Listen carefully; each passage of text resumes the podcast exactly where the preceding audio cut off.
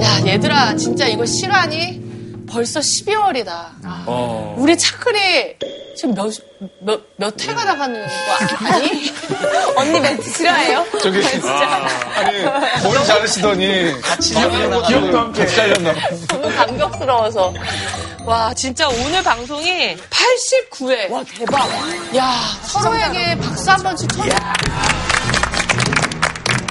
아, 우리 국장님 덕이죠. 예. 국장님한테 좀 네. 영상 편지 한번 한번 가자. 음악 예쁜 걸로 깔아주세요. 어, JTBC 출연료가 차이나는 클래스 때문에 통일됐습니다. 지금, 아니 이러라고 내가 영상 편지 쓰라고. 아, 저한게 솔직히 이거. 제일 말씀드리고 싶었는데. 부탁드리겠습니다. 아유 재밌다 재밌어. 역시 진진. 아 재밌네. 사실 뭐 연말이면 어느 방송이나 또 특별한 걸 준비하기 마련인데 오늘 12월 연말의 첫 강연의 주제는 뭘까요? 궁금하네요. 어? 어?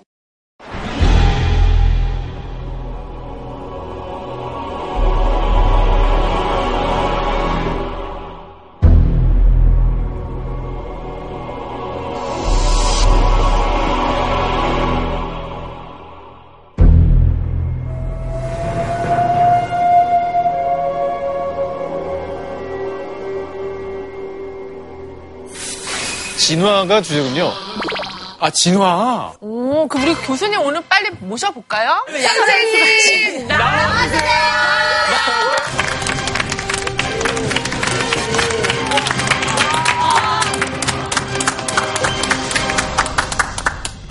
오, from state. 선생님도 선생님도 패션 피플이에요? 아, 그렇습니까? 감사합니다. 오늘 저는 인류의 진화에 대해서 여러분과 이야기하러 온 이상희입니다.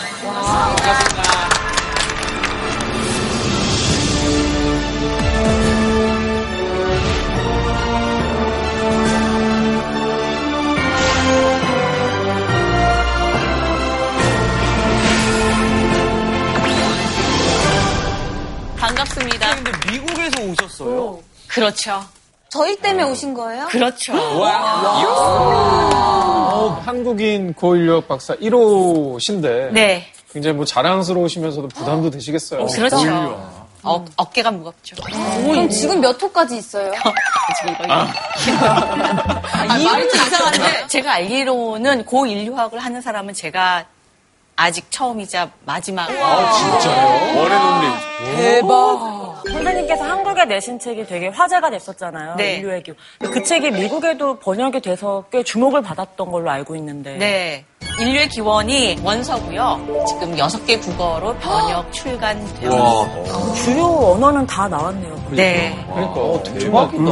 아니 근데 선생님 근데 고인류학이라고 네. 했잖아요. 고고학이나 뭐 인류학은 많이 들어봤어요. 근데 고인류학은 처음 들어본 것 같습니다. 네. 고고학이나 고인류학이나 땅 속에 있는 것들을 파낸다는, 삽질한다는 뜻에서는 똑같은데요. 고고학은 인간이 남긴 흔적을 공부를 합니다. 그런데 고인류학은 인간 그 자체, 인류의 몸을 공부를 합니다. 근데 우리 인류의 몸은 남아있지 않잖아요. 죽은 다음에는 다 썩어 없어지죠. 그러니까는 근데 아주 극소수 뼈와 이빨이 남아서 화석이 되는 경우가 있죠. 그래서 그것을 공부를 하는 것이 고인류학이고 아, 선생님, 그러면 네. 선생님도 실제로 발굴 도구로 이렇게 뼈를 이렇게 발굴하고 막 그런 작업도 하시나요? 그렇죠. 그런데 고고학과 달리 고인류학은 천운이 따라야지만 화석을 발견할 수 그렇지. 있어요. 그 왜냐면 나는 사람들이 살던 곳은 일단 파면 뭐든지 나오도록 되어 있잖아요. 근데 고인류학은 화석을 가지고 공부를 하는 건데 아까도 말씀드렸지만 우리 99%는 다 죽고 없어집니다. 그중에 아주 거의 불가능에 가까운 사람들이 화석이 되는 거잖아요. 그래서 우연에 의지하는 경우가 가장 많아요. 그래서 그 우연한 기회로 발견된다는 게 어떻게 보통 발견이 되는 경우가 많아요? 예, 그러니까 말하자면 뭐 찾으세요? 예를 들면 이렇게 땅이 이렇게 있었어요. 이게 땅이라고 칩시다. 그러면 이제 지각 변동으로 인해서 여기가 이렇게 갈라지잖아요. 네. 그러면 이렇게 있던 게 네. 이렇게 갈라지잖아요. 네. 그리고 여기는 언덕배기가 되는 거죠. 그럼 여기를 이제 산책을 하는 거죠. 그리고 이 밑에 있던 게 오래된 화석들이 땅 위로 노출이 된 상태인 겁니다. 그래서 대개의 경우 그 지역에서 살던 사람들이 우연하게 발견하는 경우가 많습니다. 그래서 전화가 오는구나. 전화가 가거나 찾아가거나 하는 거죠. 오늘 주제가 인류의 진화라고 했는데 인류의 진화하면 사실 좀 어떤 얘기가 나올지 감이 안 오거든요. 구체적으로 어떤 부분에 좀 중점을 두시는지. 네, 오늘 말씀드리고 싶은 주제는 네. 세 가지입니다. 인류의 기원, 우리의 기원, 그리고 인간 다음이란 무엇인가 라는 그세 가지. 주제를 가지고 말씀을 드릴 건데요. 그래서 오늘 이 인류의 기원을 찾아가 보는 여행을 여- 저와 함께 떠나 주셨으면 좋겠습니다. 네. 본격적인 강연 부탁드리겠습니다. 인류가 뭔지 우리 분명하게 하고 넘어가야 될 것 같아요. 인류. 다윈이 인간에 대해서 뭐라고 그랬냐면요. 1953년도에 사기극으로 사기극으로 판정이 났습니다. 두 발로 걷는 동물들이 인간뿐만은 아니죠. 발자국이 그럼 루시 거라는 거예요? 그래서 저 화산재를 연대 측정을 했더니 그래서 만약 이게 무덤이라면 내장 문화. 이거는 정말 인류 진화사를 뒤흔드는 발견입니다. 본격적인 강연에 들어가기 전에 네. 최초의 인류는 어떤 모습인지 여러분께서 그려보시겠는데요. 그림을 그려요? 그림이 네. 그려요? 그 전에 인류가 뭔지 우리 분명하게 하고 넘어가야 될 것 같아요. 아, 인류가 뭔지. 지구상에 살고 있는 사람들은 인류죠. 다 우리 다 인류죠. 여기 있는 사람 다 인류. 그리고 우리 부모님도 인류, 우리 할머니도 인류. 할머니도 인류. 그래서 끝까지 가다 보면 아메바까지 아메바까지 갈 수도 있잖아요. 그렇죠. 맞아요. 네. 그러니까 어디선간 끊어야 되는데 인류가 어디까지가 인류일까요? 아담과 이브요. 근데 다른 문제고요. 아, 일단 다른 문제예요? 다른 문제로 할 수 있을까? 신앙에 대해서도 충분히 이야기를 할 준비는 되어 있지만 오늘은 과학자로서 네, 오셨으니까. 네. 예. 모든 조상들 거슬러 올라가서 인류하고 가장 가까운 계통이 누구 있죠? 지금 살고 있는 원숭이. 침팬지. 침팬지. 침팬지. 인류 계통과 침팬지 계통이 어느 순간에는 합쳐져서 공동 조상이었을 거 아닙니까? 아, 네. 거기서. 갈라진 네. 거기서부터를 인류라고 부릅니다. 그래서 인류의 기원 그러면 그 갈라진 부분을 이야기를 하는 거예요. 그러면 제일 궁금한 게 언제 저희가 침팬치랑 인간이랑 공동 조상에서 이렇게 갈라진 거예요? 그게 원래는 한 천만 년이라고 생각을 했는데요. 오래됐네. 그게 500만 년밖에 안 됐다는 것이 60년대에 밝혀졌어요. 우리가 시간에 대해서 이야기를 할 때는 화석을 연대 측정하고 아 이게 뭐 몇 년, 몇백만 년 전 거다, 몇십만 년 전 거다를 얘기를 하는데 60년대에 혈청을 멀쩡히 살아있는 사람들, 멀쩡히 지금 살아있는 유인원들에게서 혈청을 뽑아서 조사를 해봤더니 예상과 다르다는 거를 발견을 한 거예요. 우리가 생각했던 것보다 우리의 계통의 기원이 최근이라는 거. 돌리는 1억 년 전이라고 그러네.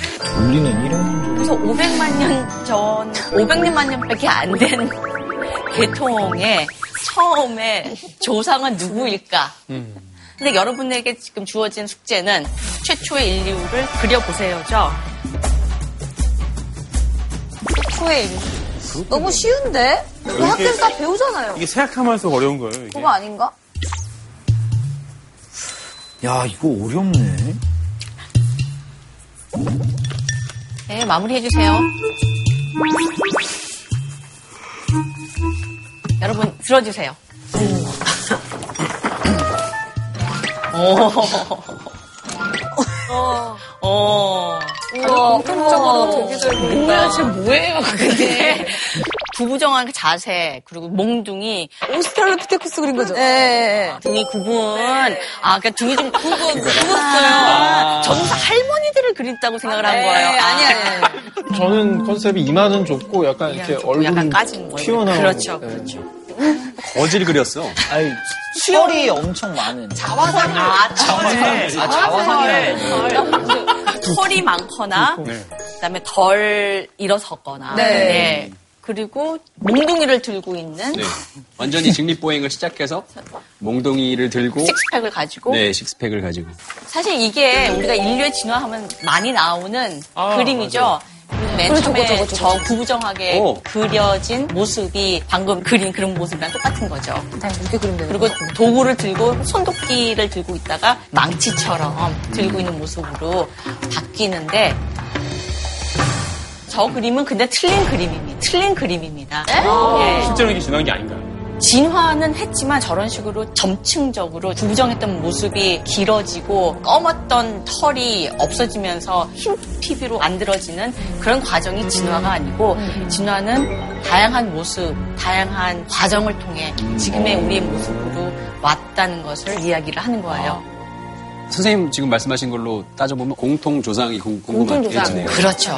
그거를 찾는 작업이 바로 첫 번째 주제, 인류의 기원인 것입니다. 최초의 인류를 찾아서. 최초의 인류를 생각을 하려면 인간이 가지고 있는 특징 중에 어떤 것이 가장 중요한지를 알아내서 그런 특징들을 가지고 있는 조상을 찾는 것이 작업이겠죠. 다른 동물과 인간을 구분하는 가장 그렇죠. 중요한 점. 그렇죠. 인간답게 하는 게 뭐가 있죠? 그 인간은 도구를 사용한다라고 얘기하잖아요. 와, 근데 도구는 침팬지도 쓰잖아. 네, 원숭이도 쓰죠. 쓰고. 그래서 거기에 대해서는 찰스 다윈이 말한 인간의 네 가지 조건이 굉장히 어, 학계에 큰 영향을 미쳤습니다. 다윈이 인간에 대해서 뭐라고 그랬냐면요. 태초에 사냥가설이라는 패키지가 있었느니라. 사냥가설.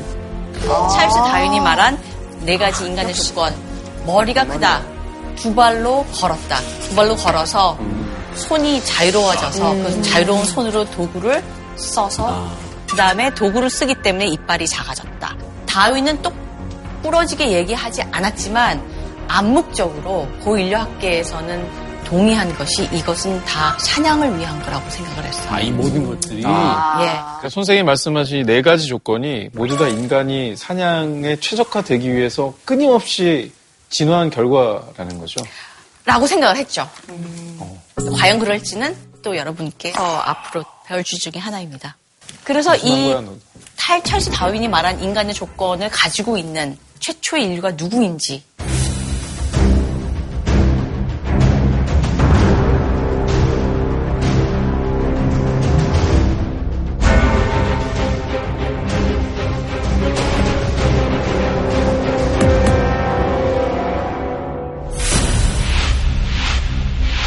이 셋 최초의 인류 중에서 누가 오. 최초의 인류 같다고 생각이 되세요? 일단 딱 보시고 1번이라고 생각하시는 분들. 난 1번 같은데. 1번. 머리가 좀 어, 그나마 좀 왜요? 크잖아요. 머리가 커서. 네. 그렇네. 2번이라고 생각하시는 분. 눈썹뼈가 이렇게 많이 도드라진. 게 좀 분기에 더 가까울 것 같아서 유인한 괜히. 아 뭔가 유인원스럽다. 3번이라고 생각하시는 분. 보니까 2번하고 3번이 너무 비슷하게 생겨서. 그렇죠. 3번 되게 인상이 좋다 근데. 아니, 저는 1번입니다. 왜냐면 저기 필트 다운, 그다음 마지막에 사람 인자를 써서 필트 다운이. 아, 이런 거 좋아하시는구나, 선생님. 접수. 네, 그러면 하나씩 살펴보겠습니다. 첫 번째 후보 필트 다운인. 종명은 Eoanthropus dawsoni. Eo라는 것은 여명이란 뜻입니다. 그리고 안트로푸스는 인류란 뜻이에요. 그래서 이오 안트로푸스는 인류의 여명, 도소니는 너슨이라는 사람이 발견을 했어요. 굉장히 이런 사람 많지 않은데 화석을 발견해서 자기 이름을 짓- 넣어서 그 화석에 종명 짓는 경우는 많지는 않습니다. 근데 그 사람이 여하튼 그랬어요. 그래서 도손이라고 이름을 지었습니다. 1912년에 유럽의 영국에서 발견이 되었습니다. 그래서 한동안 이것이 인류 최초의 조상이라고 가정을 했죠. 보시면 이 머리도 크고 뭔가 좀 사람 같이 생겼잖아요. 네. 우리가 생각하고 있는 사람의 모습인 거죠. 그런데 이 필트다운 이는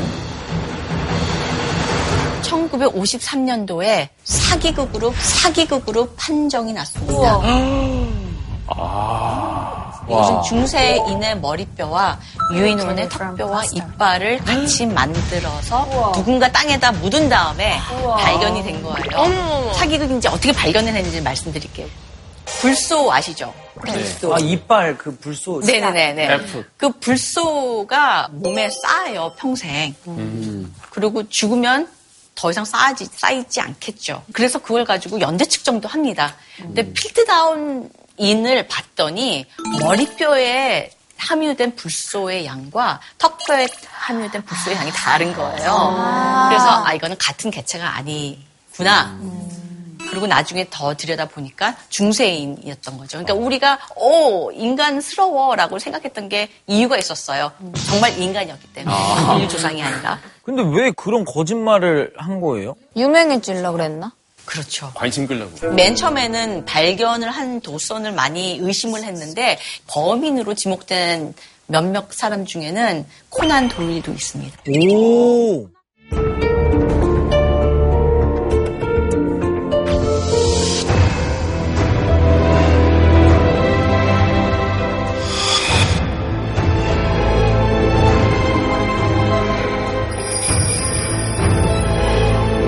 왜 조작했을까? 알 수가 없죠. 왜냐면 범인이 밝혀지질 않았기 때문에. 그렇지만 왜 우리가 좋아했느냐는 알 수가 있습니다. 우리 종명이 뭐죠? 호모 사피엔스. 호모 사피엔스. 그러니까 무슨 뜻인지 아시죠? 슬기 사람. 슬기로운 사람. 그리고 슬기로운 특징이 있는 부분이 머리라고 생각들을 하잖아요. 그러니까 이 큰 머리를 가지고 있는 조상을 굉장히 좋아했던 겁니다. 그런 데다가 세계의 중심인 영국에서 발견이 됐으니까 너무 이거는 막 말이 되는 거예요. 스토리가 되잖아요. 1912년도에 발견이 돼서 53년도에 학계가 가짜입니다라고 나올 때까지는 40년이 걸린 거죠. 문제가 있네. 모든 악의 근원.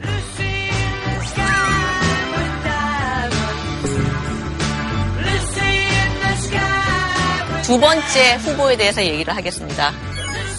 이 노래 비틀즈 노래잖아요, 선생님. 주제가군요.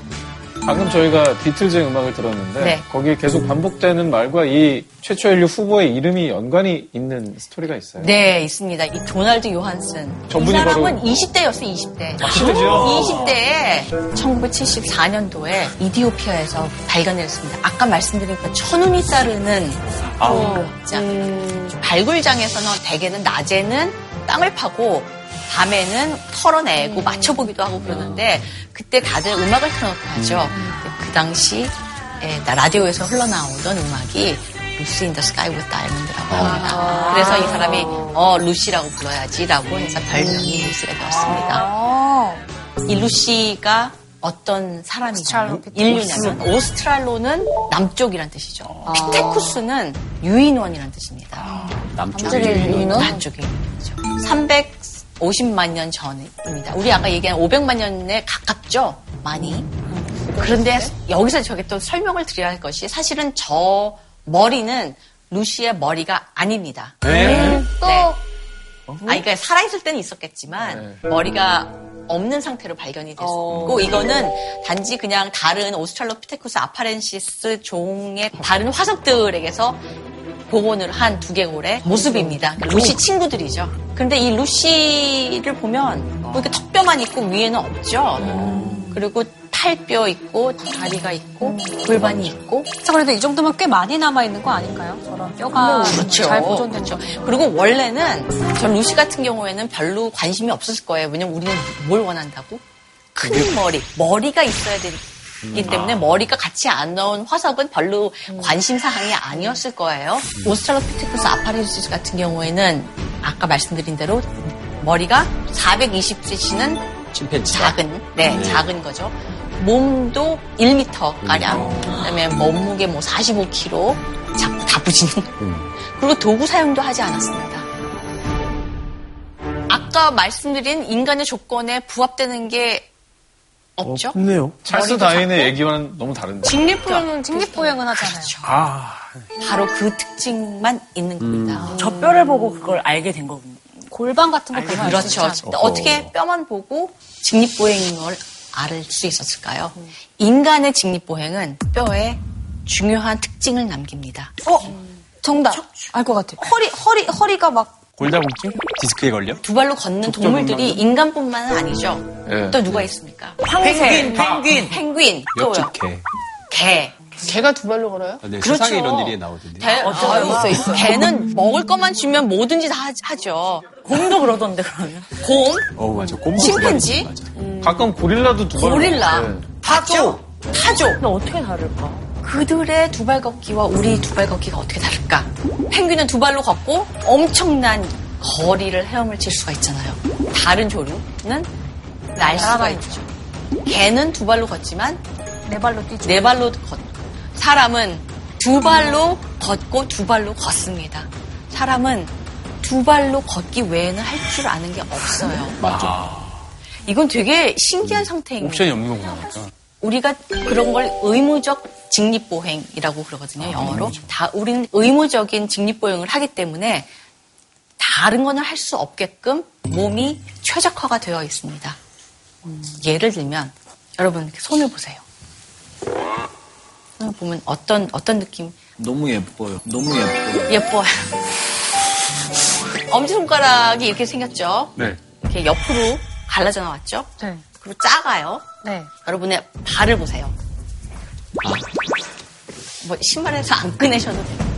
어떻게 생겼죠, 발이? 생각이 나시죠? 네. 손가락보다 짧아요. 손가락보다 짧아요. 엄지발가락은 좀 커요. 제일 크죠? 네. 그리고 엄지발가락의 방향은 이렇습니까? 아니요, 같이. 같이 있죠. 그렇네. 그러니까 이렇게 생겼어요. 가장 큰 발가락이 다른 네 발가락과 같은 방향으로 있는 거예요. 그거는 왜냐면 우리가 걸을 때 한 발자국에서 다음 발자국으로 갈 때 엄지 발가락에서 마지막으로 몸을 움직이게 되거든요. 거의 발레리나 같은 거예요, 여러분. 그렇기 때문에 한 발로 서 있을 때 이 몸의 균형이 잡는 게 가장 중요해요. 서 있는 게 중요하군요. 그렇죠.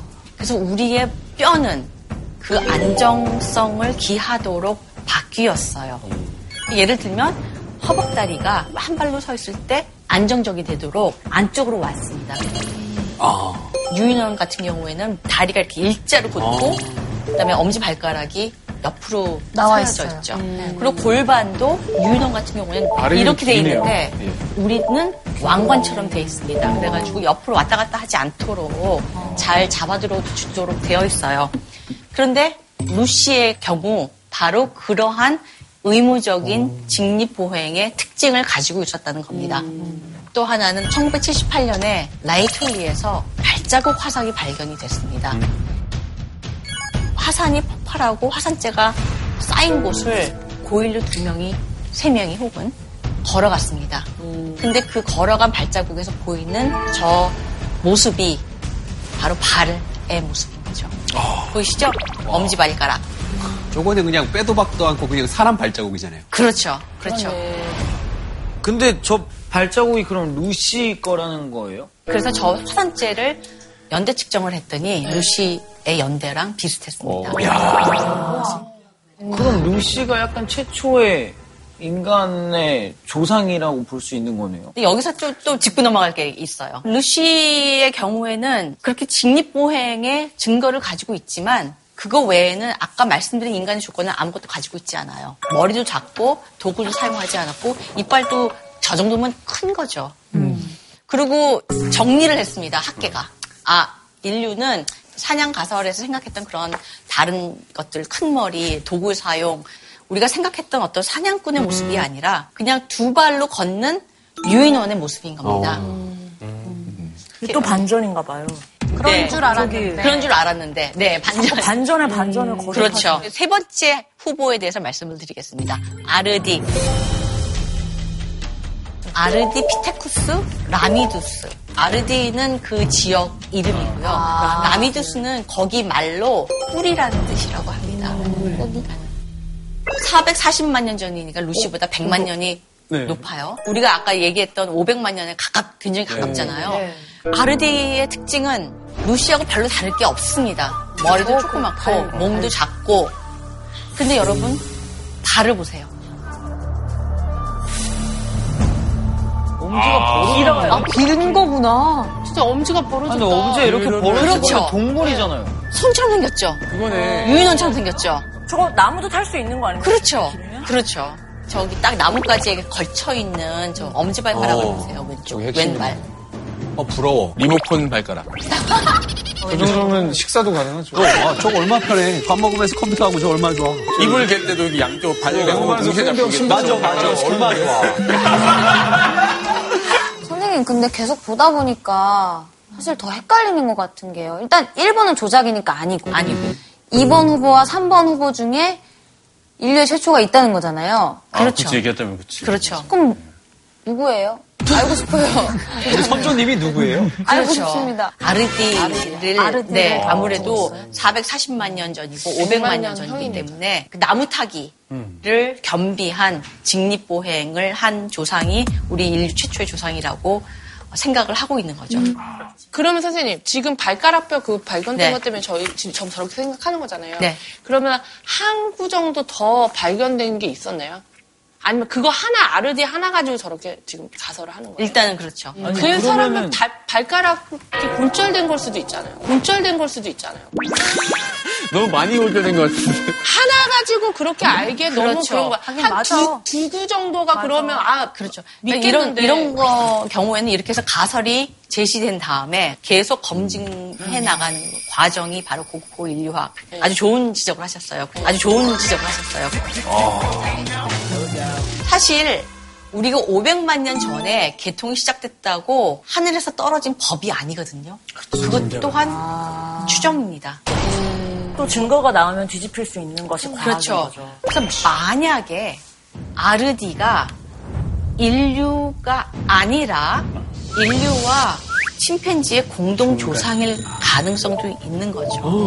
그렇죠. 예, 그렇게 되면 인류 계통은 400만 년도 안 되는 진짜 일천한 역사를 가진 계통이 되는 겁니다. 그러니까 결국은 고인류학을 통해서 어떤 정답을 찾는다기보다는 어떤 것들이 아닌지 이렇게 제외해 나가는 그런 과정이잖아요. 마지막 답이 무엇이냐 또 중요하지만 그 답으로 가는 과정 자체를 굉장히 중요하게 여깁니다. 진짜 선생님. 정답보다는 네. 과정이 중요해. 그럼요. 선생님, 그럼 이거에 관련된 논문 같은 것도 쓰실 거 아니에요? 네. 그러면 하루하루가 불안하지 않으세요? 아, 다시 써야 되잖아, 그러면 또. 그러니까 내가 사랑하는 사람이 진짜 인지 아닐 수도 있는 거잖아. 아르딘 조용히 해. 아르딘. 우리. 아르딘딘. 최초의 인류 찾기는 여전히 진행 중. 새로운 가설이 필요하다라고 네. 느낍니다. 네. 마음이 통했네. 내 생각을 네, 여러분 모든 가설에 대해서 학자들은 사실은 최애 가설이 있어서는 안 됩니다. 언제든지 이별할 준비가 되어 있어야 돼요. 설사 자기가 내세운 가설이라 하더라도 그렇죠. 그러면 나를 떠나야 된다는 마음을 그렇죠. 그렇지. 보내줄게. 되게 쿨하시네요, 다들. 아, 근데 그거. 그게 이론적으로 그렇다는 거고 사실은 안 그렇죠. 붙잡죠. 바짓가랑이. 되게 질척거리네요. 갑자기 질척거리는. 네, 그러면 이제 본론으로 돌아가서. 네네. 우리 첫 번째 주제는 인류의 기원이었죠. 네. 이제 두 번째 주제로 넘어갑니다. 우리의 기원. 현생 인류의 기원입니다. 우리의 기원? 뭐가 다른 거예요? 인류의 기원은 인류의 시작.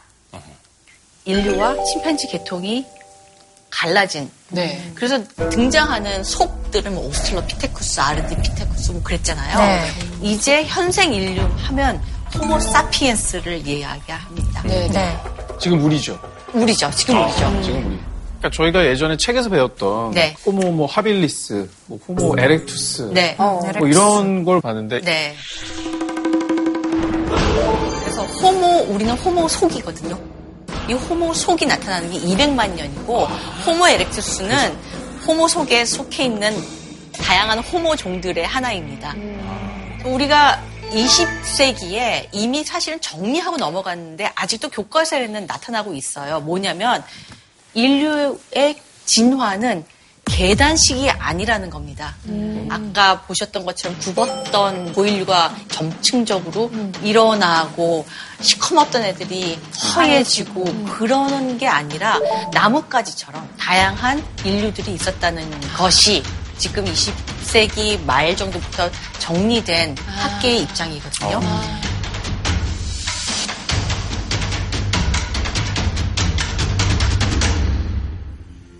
근데 여러분 보시면 아프리카 기원설과 다지역 연계설 두 개가 어떻게 다른 점이 어- 뭘로 보이세요? 가운데 있는 가지가 네. 줄기가 네. 왼쪽은 하나에서부터 뻗어져 나오고 그렇죠. 뭐 오른쪽에 있는 그림은 여러 가지가 왔다 갔다 하면서 있는 교차가 되고 서로 섞이기도 하고 막 그렇죠. 교류도 막 하고. 그리고 아프리카 기원설 같은 경우에는 그러니까 맨 위에 있는 봉우리들이 현재 있는 사람들이라고 봤을 때그 사람들과 그 이전 사람들 간의 연결이 안 된다는 네. 것입니다. 현생 인류 직전에 있는 집단으로 네안데르탈린이 대표적인 거예요. 유일하게. 유일하게. 저 그래서 지도에 혹시 그러면 네안데르탈인이 어느 쪽에서 좀 주로 발견됐는지 이런 거 네안데르탈린은 주로 유럽 유럽, 유럽에서만 발견이 됐습니다. 그래서 아프리카에서 나온 현생 인류, 호모 사피엔스가 그 네안데르탈린들을 정복하고 멸종시키고 전 세계로 퍼져서 전혀 연결점이 없이 오늘날의 현생 인류가 되었다. 저는 여기서 한마디를 조금 하고 싶은 부분이 뭐냐면 현생 인류의 기원은 우리의 기원이라서 너무 중요한 주제야 라고 우리가 많이 보지만 그 우리는 사실은 유럽인이라는 겁니다. 그래서 현생 인류의 기원에 대한 많은 연구는 유럽인의 기원에 대한 연구입니다. 하지만 쓰진 않죠. 아, 우리는 현생 인류 중에서 유럽인에 대해서 쓰는 거야 라고 쓰진 않지만 80% 90%라고 해도 과언이 아닌 것이 네안데르탈인과 유럽인의 관계가 현생 인류의 기원에서 가장 큰 화두를 차지하고 있습니다. 그럼 왜 그렇죠? 그 발견된 화석들이 주로 유럽에서 발견이 됐어요. 그렇죠. 주로 네안데르탈인은 유럽에서 발견이 되었고, 학계에서 목소리를 많이 내는 사람들이 또 유럽인. 그렇죠. 유럽 계통 사람들, 유럽인 또 유럽계 미국인이 학자 중에 가장 많은 부분을 차지하고 있기 때문이기도 합니다. 그래서 고인류 화석들을 볼 경우에는 네안데르탈인이라고 불리우는 화석들과 현생 인류라고 불리우는 화석들 사이에 비슷한 점이 많았습니다. 그렇게 현생 인류와 네안데르탈인의 사이에 겹치는 형질을 어떤 고인류학자들은 주목을 하고 당연히 그 둘은 섞었다. 같은 종이다라고 주장을 했지만 그것이 어, 인기 있는 주장은 아니었어요. 전 사회가 받아들일 수 있는 주장은 아니었습니다. 사회가 좋아하는 이야기들이 있으니까. 그렇죠. 잘생긴 그렇죠. 뭐 어떤 특질을 가진 자들만이 그렇죠. 우리의 조상이다라고 그렇죠. 믿고 싶어 했다는 그렇죠. 말씀이시죠. 자기가 원하는 조상의 모습이 있는 겁니다. 어떻게 보면 우리가 아까 얘기했던 필드다운인처럼 어, 우리가 만들고 원하는 자랑스러운 조상의 모습이 있는 거예요. 그리고 여기서 말 다시 말하지만 여기서 우리는 우리가 유럽인. 아니죠. 유럽인인 거죠. 그래서 영어에서는 이 네안데르탈린 같은 XX 그게 욕이란 말이죠. 호모사피엔스가 어쨌든 인기가 많고 그쪽이 좀 무게가 실렸다는 얘기네요. 그리고 호모사피엔스를 유럽인하고 동일시한 거죠. 왜냐면 네안데르탈인처럼 생긴 사람들도 있거든요. 응? 시카고의 Field Museum이라고 필드 박물관은 굉장히 유명한 박, 박물관입니다. 여기서 1930년대에 전시되었던 네안데르탈 상상으로 전시. 만들어 놓은 네, 전시. 네. 어, 되게 박, 진짜 그러니까. 박물관에서 전시되는 거니까 정말로 어떤 학계의 검증을 거친 모습인 거죠. 그러니까 보시면은 어때요? 현재 인류보다는 좀 확실히 원시적인 그렇죠. 그러니까 그리고 덜떨어져 보이고 보이죠, 약간. 예, 유인원 그렇죠. 그렇죠. 뭔가 구부정한 포즈에 비호감 있는. 기어가 유럽 사람들이 네안데르탈. 네. 굉장히 싫었을 것 같아요. 저게 우리 조상이라고. 그렇죠. 하면서. 네. 근데 문제는 뭐냐면 이 모습이 그 당시 유럽이나 유럽이죠. 영국이나 프랑스가 전 세계를 돌아다니면서 만든 식민지에 살고 있던 사람들을 그려내는 표현이 네안데르탈을 표현하는 말과 그림하고 상통합니다. 아, 세상에. 그러니까 결국 네안데르탈인이 정말 저랬다는 증거는 없어요. 하지만 그들이 원했던 네안데르탈인의 모습은 이런 모습인 거죠. 그러니까 이런 사람들이 내 조상일 수는 없잖아요. 아, 그렇죠. 그래서 네안데르탈인에 대한 반감은 깊은 거고 사실은 그 당시 정치 경제하고도 밀접한 연관이 있습니다. 책에서 우연히 봤던 것 중에 하나는 네. 호모 사피엔스가 네. 굉장히 잔인한 측면이 있어서 네. 굉장히 평화를 사랑하는 네안데르탈인을 음, 네. 모조리 멸종을 시킨 다음에 지구의 지배자가 됐다라는 글을 본 적이 있거든요. 네, 뭐 그런 썰, 그러니까는 사실은 그 모든 가설들이 조금 조금 조금씩 문제들이 있었죠. 근데 기본적인 명제는 네안데르탈인이 멸종을 했다는 게 전제인 거죠. 그 다음에 물어보는 거니까 네안데르탈인이 멸종했어. 왜? 라잖아요. 그렇죠. 근데 만약에 멸종하지 않았다면 계속 연결이 되고 있다면 다른 종으로 살았을 거예요. 그렇죠. 호모사피엔스와 네안데르탈린이 바로 그 사이에서 후손이 나타났느냐 안 나타났느냐 그 둘의 유전자가 섞인 아이들이 있었느냐 없었느냐로 논란이 귀결이 되는 것입니다. 아 근데 선생님 소모사피엔스나 뭐 네안데르탈인이나 네. 어, 너는 나랑 달라라고 생각을 안 했을 것 같아요 애당초. 음. 어, 저, 어 마음에 든다. 그렇죠. 야, 나? 그렇죠. 야, 나? 아, 늑지에. 예. 맨 처음 그 아니. 아프리카 기원론이 기세를 부리던 시절에는 왜 네안데르탈린이 멸종을 했을까라는 여러 가지 가설 중에 그것도 있었어요. 어, 뭐 현생 인류가 너무 우월하고 뛰어난데 네안데르탈처럼 이렇게 못생긴 사람들하고 과연 짝짓기를 할 수 있을까라고 이제 사람들이 그랬는데 그 아니면 또 뭐 언어 능력을 가지고 있었다. 호모사피엔스는 언어가 안 통하는 네안데르탈린하고는 뭐 짝짓기를 안 했을 것이다. 그랬는데 나중에 생각해보니까 언제 뭐 말 안 통한다고. 뭐 알아요. 매력이 엄청 넘칠지. 그치 맞아. 그러면 근데 제가 지난해쯤인가 기사에서 보는데 현생 인류와 네안데르탈린이 연관이 있다. 어, 그래서 네. 그 얘기를 이제 할 겁니다. 본 것 같거든요. 네. 1987년도에 역사적인 논문이 하나 또 발표가 됩니다. 미토콘드리아 DNA. 미토콘드리아가 뭐죠? 우리 몸속 세포, 세포. 안에 있는 또 다른 세포. 그렇죠. 나름의 DNA를 가지고 있고 엄마한테서만 받잖아요. 미토콘드리아 DNA를 쫙 봤더니 전 세계 사람들의 생각보다 서로 다르지 않았다. 서로 다르지 않다는 얘기는 역사가 깊다, 짧다? 짧다. 짧다. 그래서 아 현생 인류의 기원이 짧구나. 그리고 제일 다른 걸 많이 가지고 있는 사람들이 제일 오래된 사람들 말 되죠? 네. 그 사람들이 아프리카 사람들이었던 거예요. 그래서 아프리카 기원론이 탄생을 합니다. 아 프리카에서 현생 인류가 나타났고 현생 인류가 나타난 기점은 요즘이다. 왜냐면 여기서 생각보다 어느 정도예요? 요즘이지만 20만 년 전입니다. 우리가 얘기할 때는 20만 년 전은 뭐 지난 달쯤 됩니다. 그래서 기원점이 한 20만 년 전이라면 네안데르탈인하고는 상관이 없다라는 결론을 냈어요. 그리고 이 결론은 그 다음부터 계속 되풀이 됩니다. 그래서 1987년도에 이게 났죠. 97년도에 처음으로 네안데르탈 화석에서 DNA를 봤더니 접점이 없는 거예요. 또다시 100만 개를 봤어요. 인간과 네안데르탈인은 아무런 상관이 없었어요. 진짜 완판승. 오. 그래서 네. 그때는 어떻게 네안데르탈인을 멸종시켰느냐가 그렇죠. 이슈가 될 수밖에 완전 없었죠. 이슈였던 거죠. 완전히. 얼마나 왜 우월한지 뭐 그거 가지고 많이 얘기를 했어요. 그런데 2010년에 어? 이런 새로운 사실이 발견이 됐다. 그래, 제가 본 기사가 이거였던 것 같아요. 네, 2010년에 게놈을 봤더니 게놈에는 30억 개가 있어요. 네안데르탈의 게놈을 봤더니 유럽인의 4% 정도의 유전자가 포함됐다는 결론이 4%. 4%. 그래서 다양한 인류들이 다양한 시점에서 계속 유전자를 서로 교환하면서 같은 종을 유지해 왔다라는 입장인지 다 지역 연계론인 겁니다. 그래서 얼마나 다양한 인간들이 있는지를 보여드리려고 합니다.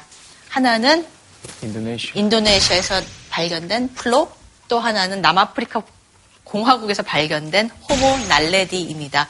날레디? 별명은 네오예요. 니오? 호빗 실존했습니다. 호빗이요? 지금 도 호빗은 뭐 존재하고 있는데 뭘. 나를 봐. 나를 봐. 무슨 소리야. 호빗이 진짜 있었던 존재라고요? 2003년에 인도네시아의 플로레스 섬에서 발견된 인류 화석은 충격적이었어요. 왜요? 왜요? 작고 작은 머리에 마침 그 인도네시아 플로레스 섬에서 민속 설화에 나타나는 사람하고 비슷하게 생긴 그런 화석이 발견이 된 겁니다. 전설 속의 존재가 호빗하고 굉장히 비슷했어요. 작고 뭐 발은 털이 덮여 있고 등등등등. 그래서 이게 딱 나타나니까 사람들이 호모 플로레시엔시스라는 종명을 붙였거든요. 그럼 과연 정말 종인가? 상상이 안 되는 거죠. 왜냐면 뇌 용량이 뭡니까? 쬐끄만 키는 110, 400cc에 1m짜리 보셨잖아요. 루시잖아요. 330만 년 전에 아프리카에서 나옴직한 사람이 6만 년 전에 인도네시아에서 발견이 됐기 때문에 네. 놀라웠던 겁니다. 어린아이는 아니었던 어, 그니까. 거예요? 애일 수도 있잖아요. 그렇죠. 네. 뇌가 발달하지 않는 어떤 그런 걸 그래서요. 겪고 있을 수도 있는 거고. 네. 사람들이 한 10년 동안 엄청 어, 격렬한 논쟁을 했어요. 바로 딘딘님께서 말씀하셨듯이 예외적인 케이스 아니냐. 어, 그럴 수도 뭔가 있- 병리적인 경우 아니냐. 최소한 최근에 비슷한 두개골이 한 몇 개 나와줘야. 그렇죠, 그렇죠. 근데 지금 방금 말씀하셨듯이 그 지역에서 다른 뼈들이 나타났어요. 비슷한 작은 몸집에.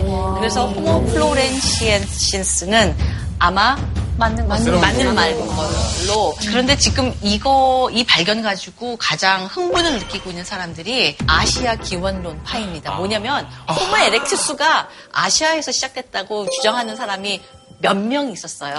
근데 전혀 전혀 존중을 받지 못했죠. 왜냐면 아프리카에서 다 호모 에렉투스고 뭐고 나타났으니까 아시아에서 호모 에렉투스가 나타나려면 그 전에 뭐가 있어야 되잖아요. 하늘에서 떨어진 게 아닌데 이런 게 있으니까 뭔가 가능성을 열어진 거죠. 호모 플로렌시엔시스가 에렉투스의 조상이라는 얘기는 아닙니다. 그렇지만 생각보다 다양한 화석종들이 전 세계에 있었다. 아프리카에만 있었던 건 아니다라는 사실이 점점 밝혀지고 있는 것입니다. 아, 그러면 저 호모 플로렌시스 엔시스도 호모 사피엔스와 섞여서 우리 안에 또 있을 수도 있겠네요. 그렇죠. 그렇죠. 그래서 어 이런 이런. 이런 조그만 사람도 있어. 그래서 놀랐는데 아이고, 저거 뭐지? 날레디? 인류 진화사를 뒤흔든 주인공 바로 호모 날레디가 날레디. 아, 남아프리카 공화국에서 발견이 된 거죠. 한 20만 년 전 사람들입니다. 두개골 용량은 한 600cc? 아, 600. 두뇌 용량이 작은 건 뭐 그렇다 쳐요. 근데 어디서 발견됐느냐가 이게 충격적인 겁니다. 이게 사람, 지표, 그리고 나무, 아, 크기가, 예. 저기까지 가도 되는 건가요, 제가? 예. 어, 근데 최초예요. 거기까지 가신 분은. 역시. 이만큼이 5m입니다. 우와. 요만큼이 5m. 여기 이게 들어가야 돼요. 쭉 땅굴. 여기를 걸어가야 돼요. 우와. 그래서 내려가. 그래서 Superman's Crawl이라는 데를 지나가야 돼요. 여기는 낮은 포복. 30, crawl이 이거잖아요. 30cm 정도로 한 5m, 낮은 포복. 그로 낮은 한 5m를 기어가요. 그래서 여기를 또 기어 올라가요. 네. 왜, 그럼 여기도 Dragon's Back이라는 데가 생겨서 여길 또 통과를 해야 합니다. 그러면 여기 수직 낙하를 해야죠. 그래서 걸어가면은 여기에 화석이 나타 있는 겁니다. 쌓여 있는 거죠. 쌓여 있는 겁니다.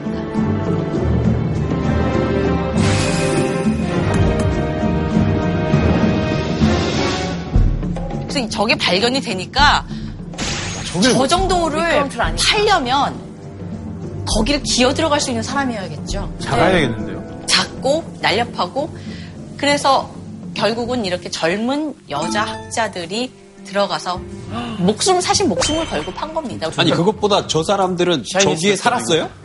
너무 신기하다. 그렇죠. 신기하죠.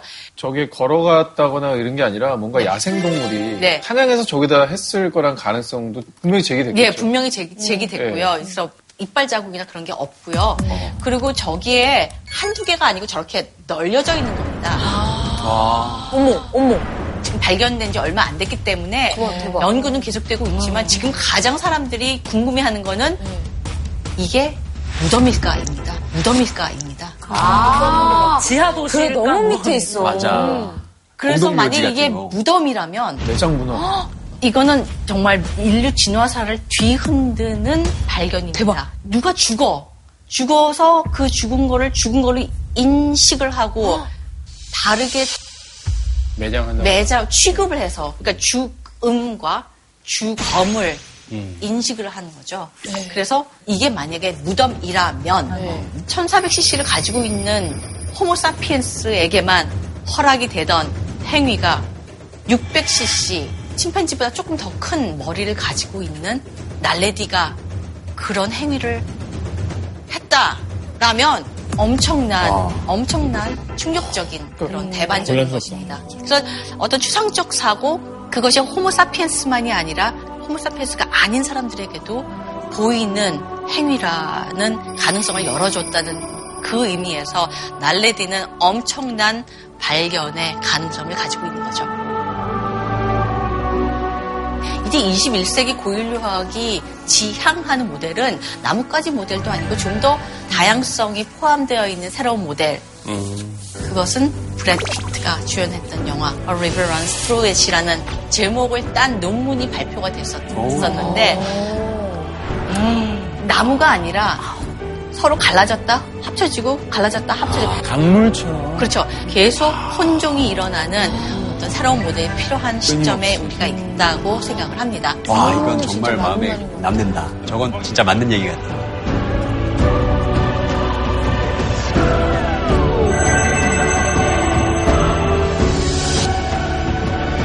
인간 다음이란 무엇인가 주제로 들어가기 전에 우리 인간의 조건에 대해서 얼마나 모두 알고 있는지 모르고 있는지를 시험해 보겠습니다. 어? 인류 생존 퀴즈. 퀴즈. 퀴즈 좋아, 좋아, 이런 거. 예, 예, 첫 번째 퀴즈. 인간을 자외선으로부터 보호해준 것은 야, 어렵다, 이거. 털이야? 털 아니에요? 선생님, 털 아닙니까? 털 말고 진흙을 발랐어. 진흙. 어, 마치, 어, 마치 like 타마. 어. 보령 스타일. 어. 호령 스타일. 호령 스타일은 뭐냐? 몸 중에서 털 말고 또 뭐가 있을까요? 머리카락. 피부? 네. 어, 피부. 피부 는 당연히 붙어 있는 거잖아. 피부 뭐 색깔 같은 걸로 그런 거. 멜라닌. 짙은 피부. 아, 나 검은 피부. 얘기하려고 검은. 피부. 검은 피부? 잠깐 이거 답은 그럼 누구예요? 피부, 제가 일단 피부 했잖아요, 선생님. 선생님, 저는 멜, 전 멜라닌 했거든요, 선생님. 저 짙은 피부라고 검, 했는데. 어, 검은 피부. 그렇죠. 검은 피부. 네. 묻어 묻어. 묻고 다음 판 가. 패스요. 패스. 묻고 다음 걸로 가. 이거 정답 아니 정답 안 나왔어요. 아무도 정답 못 맞췄어. 막 인간을 똑 인간을 똑똑하게 만들어주는 음식. 전 생선일 것 같은데. 채소, 채소를 많이 먹어야 똑똑해지지. 오메가 3를 먹어야 된다고. 호두지, 호두. 선생님, 내 발달의 정답 DHA. 참치라고? 강물에 연어 이렇게 낚시. 오메가 3. 뭐 곰입니까? 안 돼요. 정답이, 정답이, 고기입니다. 고기입니다. 오. 육식이 정말로 인간 뇌 발달에 큰 도움이 됐나요? 맞아요. 너무 궁금합니다. 아니, 제가 옛날에 아기 키울 때 이유식을 먹일 때 소고기. 그거 알죠? 소고기 꼭 갈아서 넣으라고. 그때 소고기 섭취를 못하면 뇌 발달을 못한대요. 브로콜리도 먹어야 돼요, 브로콜리도. 그래서 이유식 때 꼭 소고기 먹어요. 갈아 넣었었거든요. 우리 엄마는 뭐 했지? 왜 안 먹었니? 그때 몰랐겠지, 기억이 안 나겠지. 기억이 안 나. 너는 당연하지. 먹었을 거 아니야. 많이 그러니까. 봤을 거야. 사실 고기는 아주 정확한 대답은 아니고요. 지방, 동물성 지방. 동물성 지방과 동물성 단백질. 그러면 좀 그렇죠. 기름을 좀 먹어주는 게 뇌 발달에 좋은 거예요? 뭐 이미 그냥 그렇게 큰, 큰 뇌를 가지고 있는 종의 후손으로 태어나신 여러분께서는 굳이 그렇게 걱정 안 하셔도 이렇게. 들리는데요. 이미 너는 먹어봤자 그냥 그런 거예요? 아니에요, 아니에요. 더 이상 진화의 가능성이 없으세요. 우리가 지금 얘기하고 싶은 건 옛날 얘기입니다. 음, 옛날에. 우리 어떻게 시작했죠? 400cc에서 시작했죠. 네. 그리고 아마 털로 덮였을 것입니다. 왜냐면, 그러니까 둘 중에 하나일 거 아니에요. 공통조상과, 인간과 침팬지 공통조상은 털이 없거나 털이 있거나 둘 중에 하나일 텐데, 그렇죠, 예. 털이 없는 조상에서 침팬지가 혼자서 털을 만들었다 보다는 털로 덮인 조상에서 인간 혼자 털이 없었다라고 생각하는 게 더좀 순리스럽잖아요. 아니, 모든 왜냐면 포유가 다 털이 있으니까. 그렇죠. 네, 그렇죠. 인간이 왜 민몸이 되었을까? 이 털이 없어진 음, 왜? 이야기. 네. 그게 저는 더 좋은가요? 육식하고 밀접한 관계가 있습니다. 고기를 먹으면 털이 없어져요? 근데 인류는 엄청난 양의 고기를 먹었습니다. 언제부터? 한 200만 년 전부터요. 그거 어떻게 알았냐면은 지금 보시는 저거는 케냐의 쿠비프라에서 발견된 호모 에렉투스 화석입니다.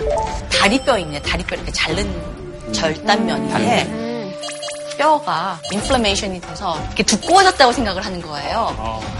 그래서 저렇게 두꺼워질 경우에는 비타민 A 과다증의 증상일 경우가 많거든요. 비타민 A가 너무너무 많이 먹어서 죽을 정도로 많이, 많이 들어 있는 음식은 당근도 아니고 시금치도 아니고 간, 네? 내장 간 때문이네요. 그런 거라는 거죠. 아. 그러면 생각해 보시면 고기를 먹을 때, 네. 동물을 먹을 때 네. 고기 이만큼 먹 대, 간이나 내장은 사실은 제일 맛있어요. 제일 맛있지만 웬만해서 먹을 수가 없습니다. 접근성이 없죠. 맹수들이 맨 처음에 여러분 그 동물의 왕국 같은 데 보면은 맨 처음 먹기 시작한 데가 내장이잖아요. 맞아요. 그다음에 뭐 독수리, 하이나들이 와서 그다음에 근육을 먹죠. 이때 인류는 뭐 1m 유치원생 정도의 크기에 게다가 두 발로 걸어 다니고 뛰어 다니는 애들이 무슨 동물을 어떻게 잡겠어요. 그렇죠, 그러니까 뭐 사자나 맹수들이 다 먹어 치운 다음에 그 뼈를 잔반 깨서 이 자자자. 그 안에 있는 골수, 머리 안에 있는 뇌를 먹었을 거라고 생각을 하는 거죠. 그러면 인간이 그 고기를 먹기 시작한 이후부터 네. 뇌 용량이 폭발적으로 증가하게 된 건가요? 그렇죠. 이게 맨 처음 초기 인류 오스트랄피테쿠스에서 호모 하빌리스까지 가는데 한 250cc 정도가 늘어나고 두뇌 용량이요. 그다음에 키는 비슷해요. 그 호모 하빌리스에서 호모 에렉투스로 넘어가면서 두뇌 용량은 250cc가 늘어났는데 키는 거의 엄청나게 늘어났죠. 대개 우리가 생각하기로는 호모 하빌리스는 시체 청소부였고 예. 호모 에렉투스부터 이제 사냥을 했다고 생각을 합니다. 사냥 도구를 가지고. 그런데 말씀드렸듯이 인간은 사냥을 할 수가 없어요. 아니, 그러니까 기본적으로 경쟁자가 너무 많은 거죠. 맞습니다. 그런데 맹수들은 대개는 대낮에는 잠을 자고 해 질 무렵 뭐 그럴 때 활동 활동을 합니다. 왜냐면 덥기 때문에. 그럴 것 같아요. 모피 코트 같은 걸 많이 그렇지, 입고 있는 거나 마찬가지죠. 그런 거 하면. 그렇죠. 그런데 인간에게는 체온을 조절하는 방법이 땀이라는 인간 특유의 적응 양식이 있습니다. 땀이 나서 액체가 그렇죠 기체가 되면서 시원해지는 거잖아요. 예. 근데 땀이 계속 젖어 있으면 하나도 안 시원하죠. 체온 조절이 안 돼. 말려야 되죠. 그래서 털이 없고 대신 털을 잃은 대신 땀을 얻게 된 겁니다. 그래서 인류는 거기서 경쟁력을 얻을 수가 있었던 겁니다. 틈새 시장이 대낮에. 틈새 시장을 잡을 수가 있었던 아, 거죠. 이게 돌아다니는 근데 면 맨몸이 네. 이제 대- 거기까지 왔죠 우리. 네. 예. 의 문제는 털이 빠진 피부는 자외선에 노출되죠. 그대로 노출이 됩니다. 자외선은 그대로 받으면 피부암 걸릴 수도 걸리고 그 자외선이 특히 임신했을 때 태아에 미치는 영향 같은 게 있는 거죠. 그래서 제대로 된 태아가 나오지 않을 가능성이 높아지고 그러면 이제 진화적으로 문제가 있는 겁니다. 그래서 자외선을 차단하는 게 중요해요. 우리에게는 자연적인 자, 자외선 차단제가 있는 거죠. 바로 멜라닌. 멜라닌. 피부색이 군요. 털이 없어지면서 멜라닌이 활발한 그런 피부, 검은 피부가 시작이었을 거라고 생각을 하는 겁니다. 그래서 우리가 생각하는 호모 에렉투스는 큰 키에 검은 피부에 털이 없는 사냥꾼이라고 생각을 합니다. 그래서 우리는 원래 검은 피부였다는 거.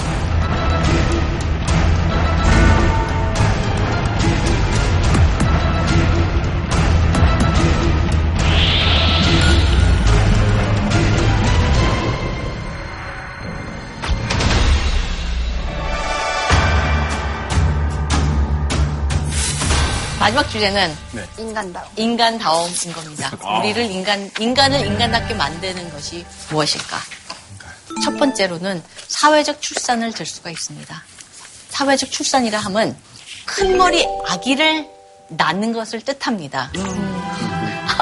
이게 굉장히 강렬한 추억을 되새기는 분들도 계실지도 모르는데 사실 출산은 괴로우면 안 되잖아요. 이거는 기본인데 이 생물로서 살아가는 일의 기본인데 괴로울 수가 없어요. 그래서 다른 뭐 원숭이나 유인원을 보면은 산도에 비해서 아기 머리가 거의 에그 프라이에 흰자와 노른자 정도로 굉장히 너무 낙낙합니다. 쏙 나오는. 그렇죠. 그냥 나오면 됩니다. 그런데 인간 같은 경우에는 더 커요. 그래서 인간은 출산을 할때뭐 온몸이 쪼개진다고 하잖아요. 여기는 골반도 벌어져야 되고 관절이 벌어져야 되니까 부드럽게 만드는 호르몬이 전 온몸에 분비가 되니까 기본적으로 다들 관절들이 다 이렇게 물렁물렁해져. 그래서 뼈가 약해지고 뭐 등등등. 원래는 이제 아기가 나오려면 이렇게 있다가 꺾어지잖아요. 머리가, 네. 그래서 이렇게 나옵니다. 예. 어, 너무 적나라하게 그렇게까지 뭐 하실 수 없지 않나요? 아니, 경건한 거잖아요. 알아야 돼. 알아야 되는 거예요. 네, 이렇게 나옵니다. 이상하게 보기 이렇게 나오죠. 그러니까 원숭이들은 그래서요, 아기가 엄마의 배꼽을 보고 있죠. 네. 이렇게 나와서 원숭이 엄마는 어 안녕 하고 이렇게 받으면 되는 겁니다. 혼자. 이렇게 받, 받, 그죠? 떨어지면 받으면 되죠. 인간의 아기는 산도가 보다 머리가 크니까 두 번 뒤틀어요. 시작은 똑같이 해요, 이 원숭이처럼. 그리고 한 번 틀고, 그 다음에 한 번 더, 한 번 더 튼다. 두 번 틀어요. 그래서 나올 때쯤 애기 머리는 어디를 보고 반대? 방향. 뒤를 보고 있는 거예요. 그럼 여기서 엄마가 이렇게 잡으면 어떻게 되겠어요? 머리가. 목이 꺾여. 안 돼요. 다치죠. 그렇죠? 그래서요. 누가 받아줘야, 누가 받아줘야. 그래서 인간이 아닌 동물들은 출산의 고 통, 출산이 민박해오면 조용한데 혼자 갑니다. 어, 맞아요. 말을 거기서 괜히 얼쩡대면 나타내도 죽이잖아요. 조용히 냅둬야 돼 혼자. 인간 여자는 혼자 있으면 더 스트레스 받죠. 상상이 되, 시죠 맞아요. 아, 말도 안 돼, 낳고 있는데 말도 안 혼자 돼. 있으면은 스트레스 불안함을 느끼죠. 그래서 주변에서 누가 받아주고 받은 아기를 엄마한테 안아주고 그 태반도 또 받아주 받아주고 잘라주고 뭐. 그래서 누가 있어야 하는 겁니다. 인간은 시작할 때 태어나는 순간부터 다른 사람의 도움이 필요한 그런 개체입니다. 그래서 사회적인 출산 이렇게 낑기는 엄청나게 어려운 출산이 언제부터 시작했을까? 네안데르탈인의 골반 화석과 네안데르탈인의 굉장히 어린 두개골을 이렇게 대비를 해서 과연 이런 골반을 통과하려면 회전을 할 수밖에 없었다라는 결론이 나온 겁니다. 그래서 회전을 하기 때문에 누군가 받아줄 사람이 꼭 받아줘요. 필요했다. 그렇죠. 사회적 출산과 더불어 또 연결되는 거기도 하죠. 여기서 보이는 대표적인 네안데르탈인 라샤펠이라는 프랑스의 별명은 라샤펠 늙은이입니다. Old Man of 라샤펠이라고 부르는데 왜 늙은이라고 그러냐면 이빨이 없죠. 아. 이빨이 없고 다양한 뼈에서 관절염과 관련된 퇴행성 관절염이랄지 여러 가지 특징이 나타납니다. 그래서 라샤펠 같은 경우에는 저렇게 이빨이 하나도 없는 상태로 상당한 기간을 살았을 거라고 생각을 누군가 합니다. 케어를 해준 거네. 그렇죠. 누군가 해준 거죠. 챙겨준 거죠. 씹어서 이렇게 뱉어서 먹여줬나? 네, 뭐 그럴 그럴 수도 기구를 있고 썼을 수도 있고. 뭘 어떻게 했는지 모르지만 다른 사람의 도움으로 오랜 기간 살아남았다. 그럼 왜 챙겨줬을까요? 챙겨줬- 불쌍해서. 불쌍해서 그냥 자연스럽게 그냥 공동체니까 자연스러운 게 어딨어요. 나중에 아무거나 얘기해보라며요. 아무거나 얘기해보라면서 아무거나 얘기해보라면서 오늘 내가 선생님 선생님, 약자를 보여주셔야죠. 갑자기 혼냈어. 아니면 생각을 많이 하잖아요. 네. 그러면은 그들만의 다 지식이 뭔가 있을 거 아니에요. 아, 지식을. 그러니까 쓸모가 도움을- 있어서. 네, 도움을 받을. 그 말이 맞는 것 같아요. 좀 필요가, 하- 필요하니까. 그렇죠. 그러니까 뭐 동정심이 정말 있을 수도 있었고 좀 자연스러운 마음에서 나와서 그랬을 수도 있고 아니면 필요에 있었, 있어서 그랬을 수도 있지만 우리가 지금 알고 있는 거는 어느 순간부터 화석에서 보이는 노년층이 늘어난다는 겁니다. 그 노년층이 늘어나는 때가 3만 년 전의 유럽이에요. 근데 이 3만 년 전의 유럽이 공교롭게도 동물벽화, 장신구, 뭔가 이전과는 다른 문화행위가 나타나는 시기이기도 합니다. 사실 동물 벽화나 뭐 저런 건 예쁘기도 하지만 어떻게 보면 정보의 집약체라고도 볼 수가 있는 거죠. 그리고 또 기본적으로 그렇게 어려운 때에 살아남으려면 살아남는 법을 가지고 예. 알고 있는 사람들이 중요할 수가 있는 겁니다.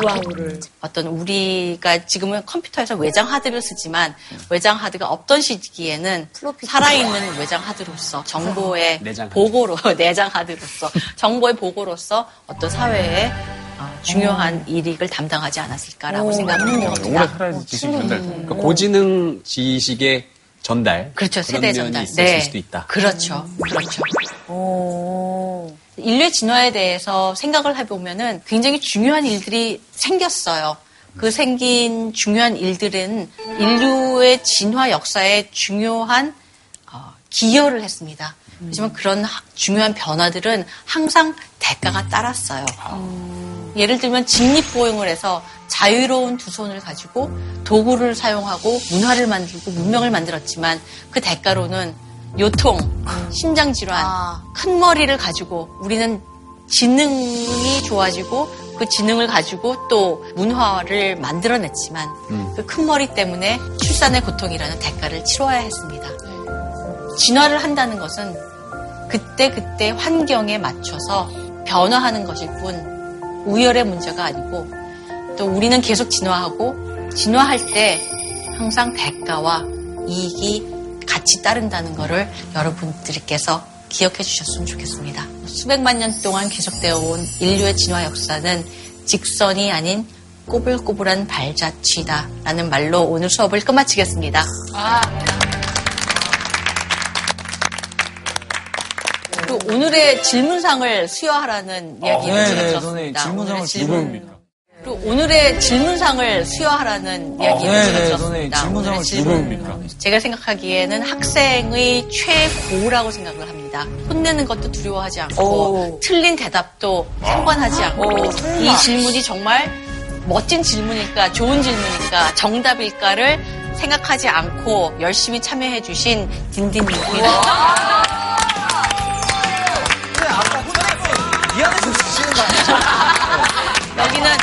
가서 저기 이렇게 조각을 하셔야 되고요. 우와, 이거 뭐야? 해골 오빠가 우와, 두개골 모형입니다. 그것도 인증해야 돼. 네, 인증상. 오, 이거 대박이다. 진화의 그 종류대로 아, 종류별로 있는 거예요? 모형이 있네요. 그냥 꺼내서 보여주세요. 이거. 싫어요. 집에 가서 믿고. 네, 오늘 오랜 시간 감사합니다. 신에서 인간으로 르네상스 시대 때 미술의 가장 중요한 증거물 누드화라고 할 수가 있습니다. 외설이 아니게 될 것 같기도 하고.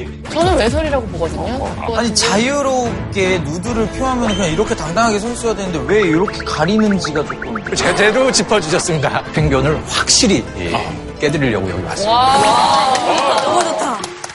모나리자를 만약에 값으로 좀 환산을 한다면 1200억? 저는 3천억 갑니다. 제 생각에 8천억 정도 갈 것 같아요. 아 그래요? 미니멈이고요. 40조까지도 간다라고. 40조? 이게 불렀니? 합스부르크 그이 집안의 특징 중에 하나가 컵이 긴 거였습니다. 근데 전 사실 초상화는 잘해야 본전인 거 아시죠? 턱이 길다고 저렇게 그려주면 기분 나쁠 것 같아요.